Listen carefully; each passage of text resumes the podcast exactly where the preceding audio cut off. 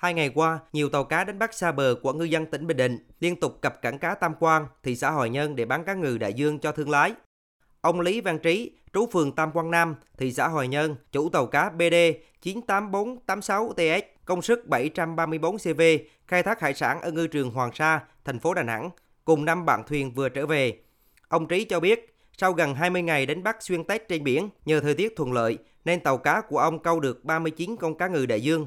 Do kết nối từ trước, khi tàu cập cảng cá Tam Quan, thương lái đã chuẩn bị xe đông lạnh và các vật dụng để căng cá, đưa đi chế biến, tiêu thụ. Đây từ ngày 22 tháng 1 đến ngày 9 tháng 2 năm 2022. Còn cái biển đầu đây là cũng có thuận lợi thu nhập cho anh em. Giá cá này thì sẽ cũng được đi được được 37 cá lớn, hai cá nhỏ. Tổng thể chắc cũng được hai rưỡi triệu. Nếu đầu tất cả chi phí người cũng được ờ, 16 17 triệu. Còn năm nay thu nhập đầu năm thì cũng ổn định khá hơn ờ, các năm trước.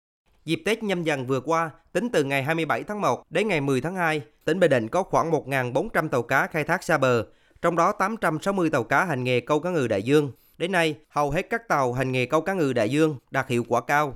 Hiện giá cá ngừ đại dương dao động từ 145 đến 160 ngàn đồng trên 1 kg, đảm bảo ngư dân có lãi sau mỗi chuyến vươn khơi.